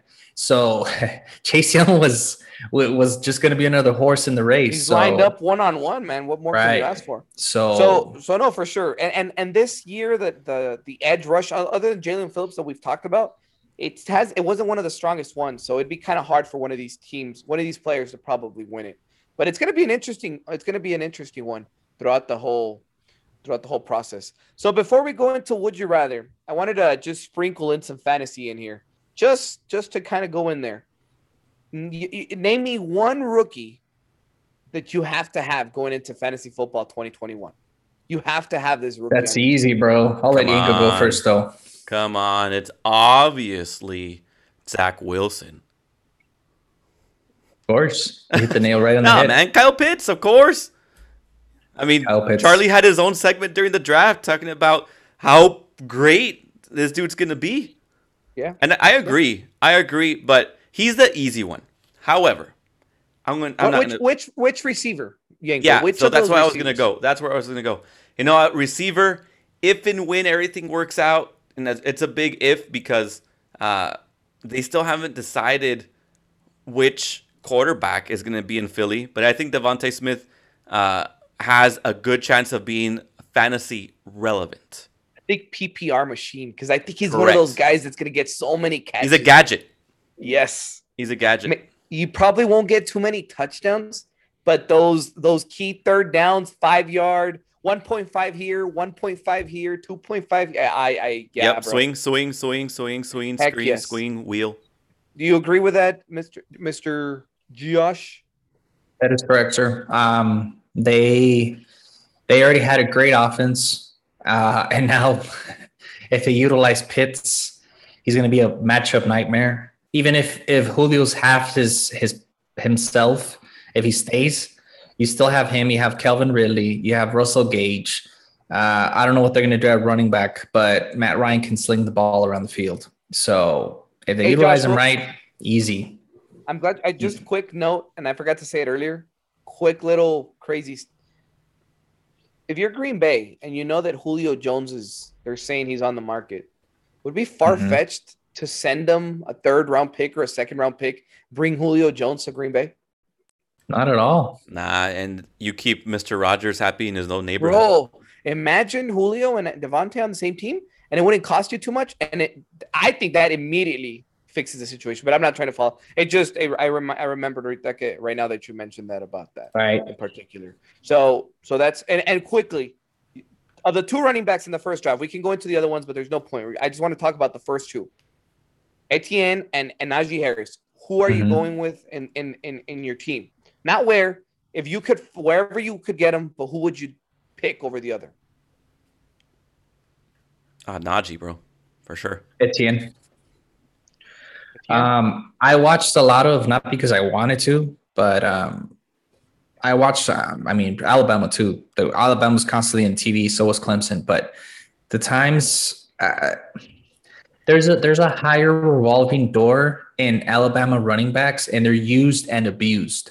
The only exception to that, and it's not because I'm a homer, is Josh Jacobs. Josh Jacobs was hardly used, but again, because I have so many running backs in Alabama. third stringer in Alabama. So they use Dude, him and abuse him. And by the time they show up to the NFL, there's not a lot of thread left in those tires. Yeah. So and, and now every every team is incorporating a two back system. It's not like how it was before that, a true workhorse. But I, I just think Well, team, it- I think he's more is, though. dynamic. It kind of is, I- like, and I kind of agree with Yenko though. It kind of is a one in in Pittsburgh. It would be all Najee Harris train, like all aboard Najee But because then, but then Pittsburgh, for whatever reason, doesn't run the ball. but And- they eh, pass it to the running backs a lot. It's just it, uh, the old school mentality of Pittsburgh was run the ball, run it down your throat, and play very well defense. And they do play well defense. And for whatever reason, they got away from it. So I, I, just my hunch, because of familiarity that exists, Urban Meyer knows you know, he knows college really well. He was really close to it, obviously. He picked Etienne for a reason. Some people thought it was a reach, but I think he's going to a good situation. And you forget you have James Robinson. So that's what scares me. Well, that's why it scares me in Etienne. That's what scares me a little bit, um, in particular. But I, that's why Chuco Boys and FFF people, you've heard it. Mr. Josh is going to Etienne, so watch out. To refute and rebuttal Josh's stance, yes, historically, running backs from Alabama do get used a lot, but we're coming off two years that Alabama has had superstar receivers that have lightened the load and the need of the running back position. That's they true. had Mac Jones, they had Tua, they had Jalen, where they would run the ball. Now, given that, yes, you still run the ball in Alabama, you get those hard hit um, hits. They're the cl- they're in the conference closest to the NFL. However, Najee got to split carries with DeVonta Smith.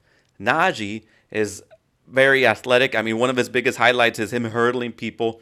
He's got some crazy hops. He's got some this. He's got some that. And I can I can play up his stats and I can play up his physique. But to what you said, Charlie, if and when that's the case, and the Steelers make him his number one, I think because of the lack of running back last year, after they went 11 and 0, the league figured them out and yeah. then they started to drop a little bit. Their running game was non-existent. If and when we run with the expectations that Najee is bringing in and it translates over, I think if they go uh, again 11 and 0, let's put Najee in last year with who he is now. I think they continue that run maybe to 13 or 14, being that they have another dimension to their offense. Yeah. No, I, I and just to add a little bit to what Yenko's saying, I agree with you 100%. To me, uh, Pittsburgh didn't have good running backs. James Conner was not what he used to be. He was beat up and old. They didn't really have a running back. Najee Harris is a legitimate number one. So you plug in a good running back, and I think Pittsburgh starts running the ball more. It's not that they got away from the identity. I just think they didn't have the personnel to actually run the ball. Now they do. All right, guys. So this was this was a lot of uh, draft analysis. Uh, J- Yenko, before we, yep. Two things. Uh, Josh, did you see the quarterback that the Colts picked up? In the sixth round? Colts. Colts. Good old boy from the Longhorns. Sam Ehlinger. Sam Ehlinger. Oh, he, he went there. Cool. Uh, you know there. what? I, I, speaking about that. I, I, mean, I don't put no, maybe not in his playing career, but maybe more in in, in his insightfulness. Uh, the one that kind of you know gave me like pause of concern is well, not pause of concern, but he's gonna have a, probably a good career. Kellen Mond went to the Vikings. Mm-hmm. And a lot of teams or a lot of scouts, you don't it, you're setting him up for success because you're not going to start him right away because it's Kirk Cousins. But if you give this kid some time, he can turn a lot of heads. I heard he so, had first round value in some. So there's that's a dark horse for you guys. And he was productive in the SEC right along with defenses yep. like LSU and Alabama. Uh, my mm-hmm. second point I wanted to bring up is I want to give you guys a list of We've talked oh, about yeah. drafted players. What about undrafted players? All right. So, undrafted player, Adam Thielen, pretty good guy. James Robinson, we already talked about him. Austin Ekeler, when he's not injured, good guy. Uh, no longer in the lead, but served well. Doug Baldwin, Chris mm-hmm. Harris Jr., Hall of Famer, I think, Antonio Gates, James Harrison, Jason Peters, Younghoe Koo, Phillip Lindsay, Michael Bennett, Wes Welker, good guy, Kurt Warner, the infamous, and if it weren't for a bad a bad call in Green Bay, might have been a Super Bowl winner, Tony Romo. Adam Vinatieri, going to go old school a little bit. Warren Moon, Robbie Anderson, oh, wow. and Rod Smith. And there's more, but that's just a list of, uh, that I was oh, there's able. Hall of Famers, Hall of yeah. Famers in there. So there might have been some guys that uh, you guys who are listening, your teams picked as undrafted free agents that are going to be, could be some superstars. I mean, we've talked about how some guys uh, that on this list, you know, Warren Moon, that's a guy that dominated the NFL for sure as a Heck quarterback. Yes. He was a, a someone to reckon with. James Harrison in his heyday with the Steelers defense, biggest play that stands out of his to me, Super Bowl against the Cardinals runs it back as time expires to go to halftime and ends up being the difference. And this dude Changes isn't even big. He's like 5'11 or something, and he has insane. Dude, he's a freaking monster, Dude, man. that that was a that was a 14 point swing if you think about it in that Super Yeah. Bowl. Yep. The 14 point swing in a matter of three seconds. And uh, to me, the guy who killed us every time, right next to Philip and LT, Antonio Gates. Antonio Gates, I think, is one of the most underrated tight ends the league ever had. Great in fantasy. Philip loved him. He actually came out, got convinced to not retire, to come back one more year. Uh, and he still, although was, I think, kind of like a, an ending to his career, like uh, Jason Witten, you know, Mhm. except that he didn't leave uh, the Chargers, was still relevant. He was your, you need three yards, he's going to get you three yards. Yep. Don't maybe 3.2 because he's gonna with his body weight move forward a little bit. But guy, it goes to show guys that there's some undrafted NFL players that your team might have picked up this last weekend that it's gonna make a big difference in the years to come in your division and on your squad. Absolutely. And just to add a little bit on those undrafted free agents, uh, many times you'd rather be an undrafted free agent than get picked in the seventh round. Because remember, when you're an undrafted free agent, now you actually get to negotiate and go to the team that you want. So you don't end up getting into a bad situation. You don't want to get drafted in the seventh round by a team. You're a running back and a team has six running backs. That sucks because you're probably not going to make the team. But if you're an undrafted rookie, you're a running back and you happen to see that a team has only two or three on their roster, you get to choose where you kind of go. Obviously, if they want you, but that's something to note. Many times these undrafted rookies have said Tell me, it was it was better. tell me, you guys saw the kicker drafted by the the Steelers. My That dude's God, huge, bro. my the goodness, It's like Seabass. He, he looks like days at Seabass, man. Dunkin' Donuts. That guy, he, I mean, he is pick 254, and he's a. They describe him as a wide body punter. Okay, Yeah. Wide is an understatement. wide is an Indeed. understatement. You know, he, although He's bigger than Eddie Lacy. They put him next to him. He's a big dude, man. He's a big dude. So uh, a little bit of uh, research by uh, our fans. Take the time to look up uh, Presley Harvin, seventh round draft pick out of Georgia Heck Tech, yeah. punter. You'll be amazed. All right. Let's uh let's wrap it up with one of our best segments that we all love a lot. Uh would you rather? So let's dig in, my friends. Who wants to go first? Who's got a who wants to who wants to mention theirs? I will let you go either Charlie or Yenko first. a lot of my would you rather's were draft oriented. Ooh. Okay. So hear me out. Uh-oh. PowerPoint Who- presentation coming out. No, no, no. Yep, here we go. one or one or the other. Would you rather win the Super Bowl for one year and not have for five years a first round and a second round pick? Dude, win the Super Bowl. Win the Super Bowl because For because I one think, year. Yeah, but, but for the next five years, that's that's that would do it because I think you could still kind of remain competitive. I and you think have that's what the Rams have done, except Yeah. they hadn't won. But they the haven't Bowl. won. they haven't won, but they would get. I think they would if in their heads they thought we're gonna win it, so it's worth it. And So first think- round picks, man, although they're uh they're very they're very valuable in the NFL, uh man, the hit rate, the hit rate on a first round pick, it's it's overstated. I guess yeah, that's easy. Let me rephrase it. Make it to the Super Bowl. That's too easy, I'll dude. still take the same thing. I would Make it still, to the although it'll be heartbreak. It'll be heartbreak, but your team was Okay, I, relevant. I would, I would, I would. If I don't guarantee a win, I'd be. It dip, I guess it would depend on what I got. Is what I'm saying. Did I trade away my five first rounders for a stud, or did I just trade it to the chance to get to the Super Bowl? You're just trading it to, for a chance to get the Super Bowl. Outcome TBD. And yeah, I, I don't. Ah, but you're just one win away. No, I, w- I would I would still stick with Super Bowl just because I have a I have a 60 minutes to win it.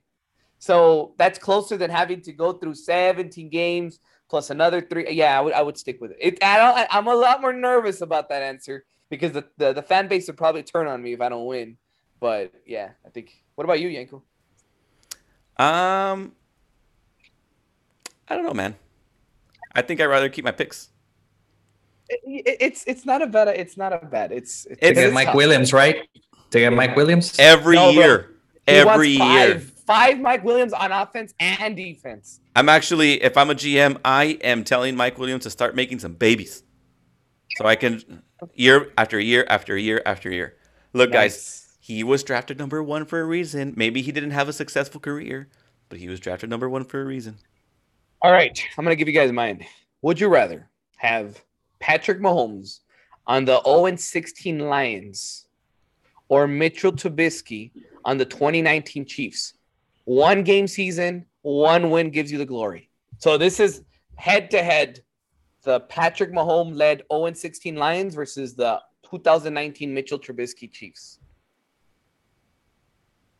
And the current status that they are uh, when they finish the season, who they When- were when they the finished the season. Yeah, when they won the Super Bowl against the 0 16 Week 17 Lions that went 0 16.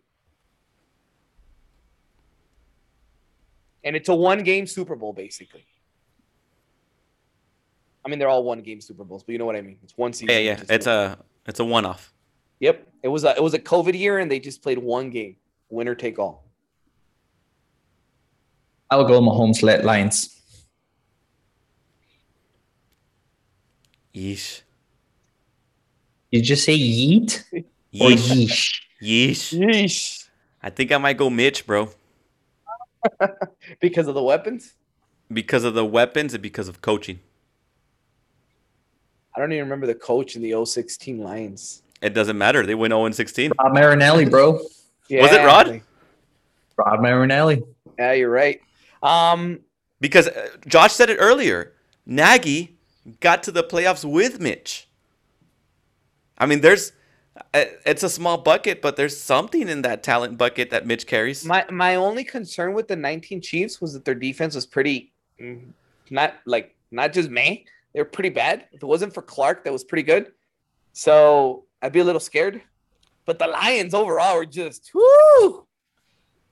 That was bad, I am- man. I am gonna have to go, but it's like it's Patrick Mahomes. But I'm gonna go. I'm gonna go Mitchell Trubisky in the 2019 Chiefs too, just because of the weapons. I think, you know, you got Kelce, you got Hill, you got Andy Reid. It, I think they could figure out a way to win in 60 minutes. So I would I would go with the with the Chiefs. Nice. But it's a- nice. It's a tough one. It really is a tough one. So I got a weird question for you guys. So let's see if you understand. Would you rather, okay, and this has to do with football, but it's more like for looks or Got it. apparel. Also, it's it's the jawline of of Jimmy Garoppolo. Hey, Yes, we or go. dreadlocks There we of go. uh, you guys are starting to see the shift in this podcast. terrible. would you would you rather uh, have the NFL licensing product of what it is now, meaning it's only one brand, Nike. Nike does everything.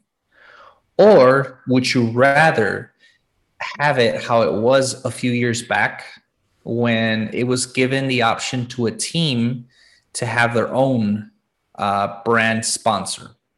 So let me put you an example uh, there's Adidas, there's Nike, there's Puma, there's New Balance. So similar to soccer, not Reebok. not in the U.S. Reebok. Uh, a lot of a lot of the teams have the option of getting their own brand, right? Uh, that existed in the NFL before. So every team aligned themselves with whatever brand, and they would make all the uniforms and whatnot. Or would you rather everything remain in uniform? I think by the time it got to Reebok, that's when it started. Like Reebok was the official licensed partner of the NFL. And then from there, it just kind of took off from there. But would you guys rather Uh, have a selection? I I it goes a little bit of both ways. I I hate that sometimes it's it everything is so there's even it's even in the word uniform. It's so everything has to be oh you you can only wear the special uniforms twice a year. You know, you can only do this this and that blah blah blah. But then I also like how uniform it is. I I like how how you look at the NFL and there's just something about everybody that looks impactful. So if it was up to me, I would stick with the way it is right now. I think Now, Nike I'm sure the NFL would have like they have their stamp, right? You just can't put just random stuff, but I think it'll be left more for the for the brand to kind of give What- it their own what- kick, right? what would be pretty cool is if it's kind of like in soccer where every year the team rolls out their new jerseys and you're Mhm. excited to get a new jersey. Mhm. But I think with the way the NFL is, with their whole, I mean, at the end of the day, the, the NFL is doing something right because it's the most watched show in every American television. So they're doing something right. So it, I'm not sure if they'd want to tweak it, but Mhm. for the sakes of merchandise, and I know I'd probably be interested in buying the new Niners jersey every year. That'd be kind of cool. Take now your I have a two part question to this, but I'll let Yenko answer. So you would you would go you would do what Charlie? I would say Let, let, let it Leave it as be. Just have one brand sponsor everything If for all Nike- 32 if- NFL teams. It- so uh, asterisk if it's Nike. If it's not Nike, then I want it, everybody to have their whatever. okay, Yenko. I would want creative chaos. Have you guys not seen the fan stuff that like uh, the inverted colored uniforms and helmets and things Yeah. made? Creative chaos cool. would be amazing, guys. The the to be able to rebrand, even if you went to some of the old school logos, now would be amazing. What's what has the NFL done for us lately as a fan? Color rush. Ooh, thank you. I'm overpaying for a shirt that's gonna not be relevant in a couple years. Where'd you get that? Do At you remember the- the, colorblind people that couldn't watch Yeah. the game because they couldn't? Did you get that jersey at Fallas Paredes? No, dude. It cost me 150 bucks. Yep. No, I want creative chaos. I want to be I able like to. it, Yenko. I want to be able to do all of that. Uh, wh- what about what about like the NBA, where the NBA is all by the same brand, but they have all sorts of jerseys. Like they got the Latino night, and then they got like the uh, the hometown night, the old school night. You know, they got all sorts. It's still by the same brand. Would that? yeah, be so they you got your city. Yeah, you're, I know what you mean. Like different themes that they apply to their jersey. I like that, and that's cool. But I'm not an NBA fan. And if you looked at my closet, everything sports apparel is either gray or black and white. And they all look the same unless it's a throwback because Nike decided to, and the NFL uh, decided to do that. I mean, there's designers out there, uh, just real quick Under Armour, Reebok, you know, the big boys and contenders. That's not to say that if you give an opportunity like the Pumas, the Converse, the New Balance, the starter jackets of the old school, I would love to buy a jacket like that again. Just for the mere fact of, yes, pro line. Nostalgia, marketing, and creativity. But what it, don't you think it's a little bit of the NFL handicapping Nike also? Like I feel it's a little bit of that because you go outside in other sports. I mean, we I, I'm a soccer fan, and shout out to what is it? I forgot, man. I should have remembered the name of our your cousin's podcast. What is it? Oh, Tocando- tocando bolas por Tocando mientras. bola por mientras. There you go. So just a little shout out. They have a really good podcast on Mexican soccer and other parts of soccer. But I like the creativity that Nike has with uniforms across the world with a lot of clubs. So isn't it a little bit of the NFL being a little bit, you know, making sure for the traditionalists that you're not tainting that and you know, a little bit of that whole baseball aspect that you don't want to hurt the older folks. I feel the NFL kind of handicaps Nike. So I think if you let Nike go free, I think they would go they would go wild if the NFL actually ultimately went to that. So that was one part. So great answers on both of you guys. Um, I would uh, love to see more creativity, and part of it maybe is the NFL handicapping Nike, but Nike, Nike's apparel is like so bland sometimes, man. It's always the same thing. It's just a swoosh. Like I know there's a logo for everything, but it's very boring. It, I I personally think even soccer, although I love Chelsea, when they went to Nike, and I know it's money, it's marketing thing, but their jerseys are so bland. To me, the best jersey out there is the one that Adidas makes in soccer. Now, this leads me to my next question. Um, would you guys be okay, or how? What would you guys think about sponsors? Like what the NBA does and to put them on their jersey. And the, the NBA really doesn't count because NBA's logo is like tiny, bro. Like I I am gonna like, tiny. emphatically emphatically say no. There is nothing that annoys me more than sponsors on jerseys. in your jersey. I and I and again we go back to soccer. Sometimes these jerseys are oh I mean you got freaking No, no, no, no. But but there has to be a uniform. There, uh, let's just for for sake of argument, just e- one, Even on even on even then just one. Like I, I that's what stadiums for. That's what the sidelines for. I'm I'm even for putting it on the field. I'm I'm for sponsorship. I'm for making more money. I, I'm all for that. But not the jersey. The jersey is sacred, bro. It's like don't touch it. That I don't know. That's me. I, I would not want Yeah, go- ads on my jersey. Put it on the players. Don't put it on the on the one I'm buying as a fan. Because if that if that sponsorship gives me a little bit more salary cap to get the free agent I want to make my team better, have the players wear it. But when I buy it as a fan, I don't want that on my jersey. That's an Very interesting nice. take too. That's an Very nice. interesting take too. I don't. It's actually I um a little bit of both worlds. I don't mind. I, I wouldn't mind sponsors in the jersey. As long as they don't So look like NASCAR, bro. Like I don't. No, no, no, no, no. Okay, and I know the point that Charlie alludes to because unfortunately I have to go back to soccer. But sometimes these soccer jerseys, especially the MLS doesn't do this. And Mexican sometimes European bro. football. Oh Mexican my. League has like sponsors probably even in the underwear. Everywhere. Everywhere you turn, you don't even know what the logo is of, of like the El Escudo, right? Of Imagine you got you got like the Dallas Cowboys, and then you got everywhere, bro. So I think it's kind of cool that you had a sponsor because it, it kind of differentiates the jersey besides the color and the logo. But yeah, so those it are my have- questions It for would today. have to be very limited. It would have to be. I was trying to kind of think outside the No, box, that's cool. not like- related I to like- draft. I like it. I like it. All right, guys. So we've hit the we've hit the end of the show. Obviously, we got the final part, which is the director's cut. So, Mr. Director, would you like to kind of go over before we conclude? So first of all, uh, I didn't congratulate you guys on air. Um, you guys did an awesome job in the in the special uh, podcast given on Thursday. Uh, so kudos to you guys. I know it was a long. I know there was a lot of information thrown your way. Uh, so so it was awesome. The only director's cut that I have today is Charlie. You need to stop agreeing with us with everybody. That's a good point. I love it. I like it. No, Don't Go like against it. the curve. Don't like it. Stir the pot. You know what, bro? You're a moron for saying that, bro. No, stir the pot, Charlie. That's all I'm gonna say. Because I tried. I heard all throughout the draft, okay, and I heard it not because of my entertainment purposes, but because I'm invested in this podcast. So I wanted to listen to your guys's three and whatnot hours in the pod that took place on Thursday. If there was another brave soul that did that, hey, kudos to you. But I listened to because I'm invested in this. But dude, every freaking 10 minutes, I like it. I like it very much. a nice so- cat, bro. What Can I say? Director's cut. That that's one thing. My second it. point, there wasn't anything, so kudos. I like it. Great, great stuff on Thursday, guys. Great stuff today. Everything was clean. Fight We back, all- Charlie. Uh, my other point, and, and this is where uh, I'm going to get a little crazy here, okay? And and again, I would kind of in- incorporate the draft. Uh, obviously, the draft is over. We'll see how this year's draft takes us and how many players are hit or misses.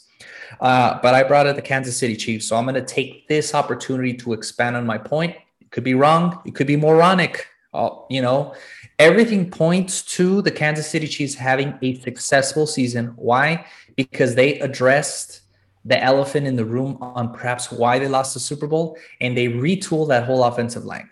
They got a guy from retirement and long. They went to go get Orlando Brown, one of the best right tackles from the Ravens. They got Thuney from the Patriots, and they probably are going to resign Eric Fisher. So, yes. Now, here's my point. And you know where this is going, Charlie, because I told you the same thing when you were high and mighty that your Niners were going to go back to the Super Bowl and you guys were going to run the table again and you were only going to get better two factors. One super bowl hangover. And two factors that nobody can tell and i'm not wishing this on anybody injuries. Injuries are real. Whether it be fatigue whether it be perhaps because the team played longer one of the two played longer and they lost. But but it was a freak thing wasn't it charlie? Your niners were, were like a hospital I don't know. I'm not allowed to agree. Eh, everything was crazy. So that's my take on why KC. It, it might be far fetched, it might be weird, but number one, they lost the Super Bowl. History is not kind to Super Bowl losers, let alone just making playoffs. Just making playoffs is a reach. Missing playoffs is more than a certainty or at least a 50 50. So, again, that's my reasoning. Why? Kansas and Kansas City, ironically, throughout the whole year or throughout the run, they were healthy, relatively healthy, not named Sammy Watkins. Patrick Mahomes was banged up, but come on, it was just a toe. Yeah, I mean, you know, this and that, but it was still Mahomes. The running back situation was just a shuffle, but the core team was alive and well. It wasn't until Super Bowl that that offensive line just had this weird thing and everybody went out. But that is my reasoning. Something's going to happen to KC. Major injury is going to happen. It's going to derail their season. I'm not saying they're not going to go away, but at least for next year, that's my hot take. Kansas City does not make playoffs. And you've been pretty emphatic about it. You've said it a few times in the. Uh, I, I'm just gonna disagree with you just for the fact of Patrick Mahomes being there. I mean, unless Patrick Mahomes gets hurt, but if Patrick Mahomes doesn't get hurt, they're making the playoffs no matter what. I no ifs, ands, or buts. But it's very valid. Very valid. Any final thoughts, my friend Yenko? Kansas City might be instead of the Kansas City Chiefs, they might be the Kansas City Griefs next year because they're not gonna. Real, I agree with Josh. They're not gonna go that. Uh, some of the best shirts that I have are the shirts like the one Josh has on now. Are the shirts that, and I don't know where he got that one, but it looks like some of them that are sold in Oakland's parking lots, man. Right before the game or after the game, these custom shirts, not by Nike, not by Adidas, not by Under Armour, no, by the fans. And that's what I meant about also to, I just, it came to mind while uh, Josh went on his director's rant, the uh, cr- creative chaos. That's what I was going to say. I like Good it how stuff. Yenko has to think. Good stuff. All I know is, have you guys ever heard? Uh, the, did you guys ever read that book, Twelve Angry Men? I don't, No, read, sir. I don't read It's books. gonna I listen be to Two two angry men, two angry Raider fans wishing the Chiefs suck next year. That's all I heard. I'd rather be angry than sad because I'm not sure the Niners will go any better. I bro, I don't, I don't, I don't know what the, what's gonna happen with the Niners. I'm not- Disagree I'm with not- me. Say No, no, the Niners are going to the promised land. No, I because I, don't, I don't. I had a lot of confidence last year going into the season. I don't have the same confidence this year. I don't. I don't. Yes, because this guy right here told you a cold, hard truth, Charlie. That took you very long. And I'm not wasn't wishing ill will on your team. But No, but Jimmy Garoppolo, Patrick Mahomes. That's my reasoning why I feel it's it's nothing. I'm not. I don't. The Chiefs beat me in the Super Bowl. Bro. What more hatred can I have towards the Chiefs? I have a lot of hatred towards the Chiefs. I just, dude, it's Patrick Mahomes against unless he goes down. Come on. But how we doing with the how we doing with the not kind. background? It is not kind. Anything is possible. Okay, anything is possible. I just think Anything? that anything is. I like it. I like it. Anything is I like it possible. very but much. It was a great week. It was a great uh, podcast. This was a this was a good show. I liked it. Enjoyed it very much. Not too many arguments, but pretty good. We gotta get you to disagree, man. I'm gonna I'm gonna try. I'm Yenko's Yeet next week. Charlie, the conventional agreeer. Go for it, bro. I'm not gonna disagree, my friend. No, I will. I will. It depends. You guys have given valid points.